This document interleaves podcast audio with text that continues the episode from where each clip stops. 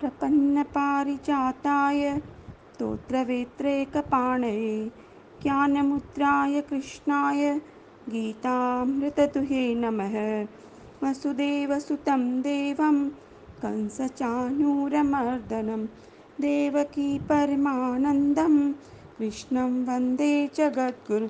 श्रीकृष्णं वन्दे जगद्गुरुं। ओम श्री परमात्मने नमः। प्रथम अध्याय श्लोक नंबर 21 से 30 तक। ऋषिकेशं तदा वाक्य मिदमाह महीपते। अर्जुन उवाच सेनयोरुभयोर्मध्ये रथं स्थापयमेच्युत। यावदेतान् निरीक्षेऽहं योद्धुकामानवस्थितान् कैर्मया सह योद्धव्यम् अस्मिन् रणसमुद्यमे। अर्जुन बोले, हे अच्युत, दोनों सेनाओं के मध्य में मेरे रथ को आप तब तक खड़ा कीजिए जब तक मैं युद्ध क्षेत्र में खड़े हुए इन युद्ध की इच्छा वालों को देख न लूँ कि इस युद्ध रूप उद्योग में मुझे किन किन के साथ युद्ध करना योग्य है। योस्यं मानानवेक्षेऽहं य एतेऽत्र समागता। धात्रराष्ट्रस्य दुर्बुद्धे युद्धे प्रियचिकीर्षवः। दुष्टबुद्धि दुर्योधन का युद्ध में प्रिय करने की इच्छा वाले जो ये राजा लोग इस सेना में आए हुए हैं, युद्ध करने को उतावले हुए, इन सब को मैं देख लूँ।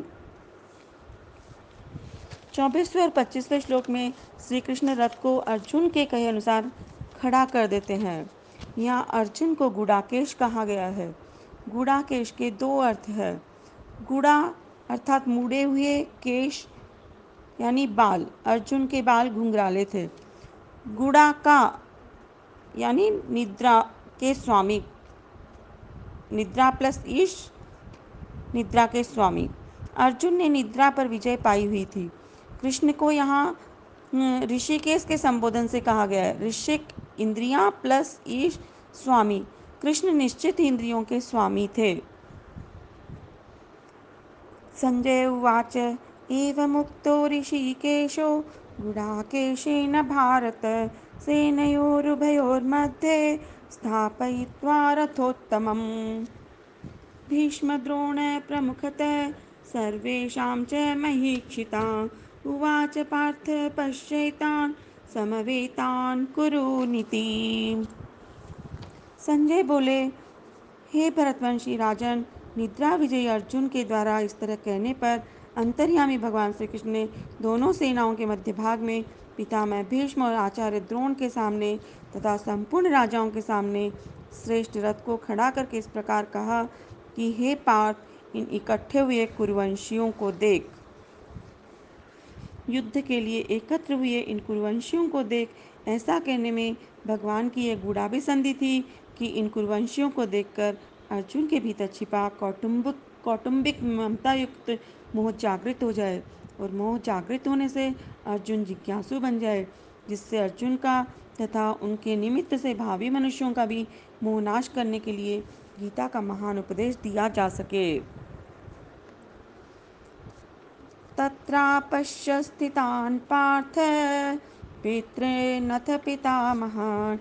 आचार्यान् मातुलान् भ्रातृन् पुत्रान् पौत्रान् सखींस्तथा।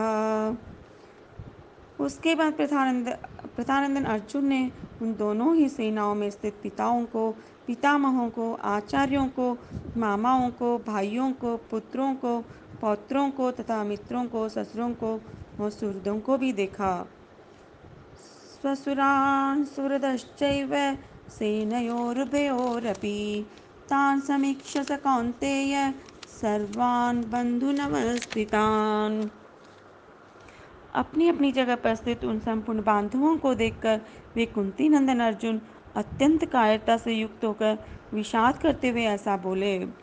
कृपया परयाविष्टो विसीदन् निदमब्रवीत्। अर्जुन उवाच दृष्ट्वेमं स्वजनं कृष्ण युयुत्सुं समुपस्थितम्। सीदन्ति मम गात्राणि मुखं च परिशुष्यति। वे पथुश्च शरीरे मे रोमहर्षश्च जायते। गांडीवं स्त्रंशते हस्त्वात् त्वक्चैव परिदह्यते न च शक्नोम्यवस्थातुं भ्रमतीव च मे मनः। अर्जुन बोले, हे कृष्ण, युद्ध की इच्छा वाले इस कुटुंब समुदाय को अपने सामने उपस्थित देखकर मेरे अंग शिथिल हो रहे हैं और मुख सूख रहा है तथा मेरे शरीर में कंपकंपी आ रही है एवं रोंगटे खड़े हो रहे हैं। हाथ से गांडीव धनुष गिर रहा है और त्वचा भी जल रही है।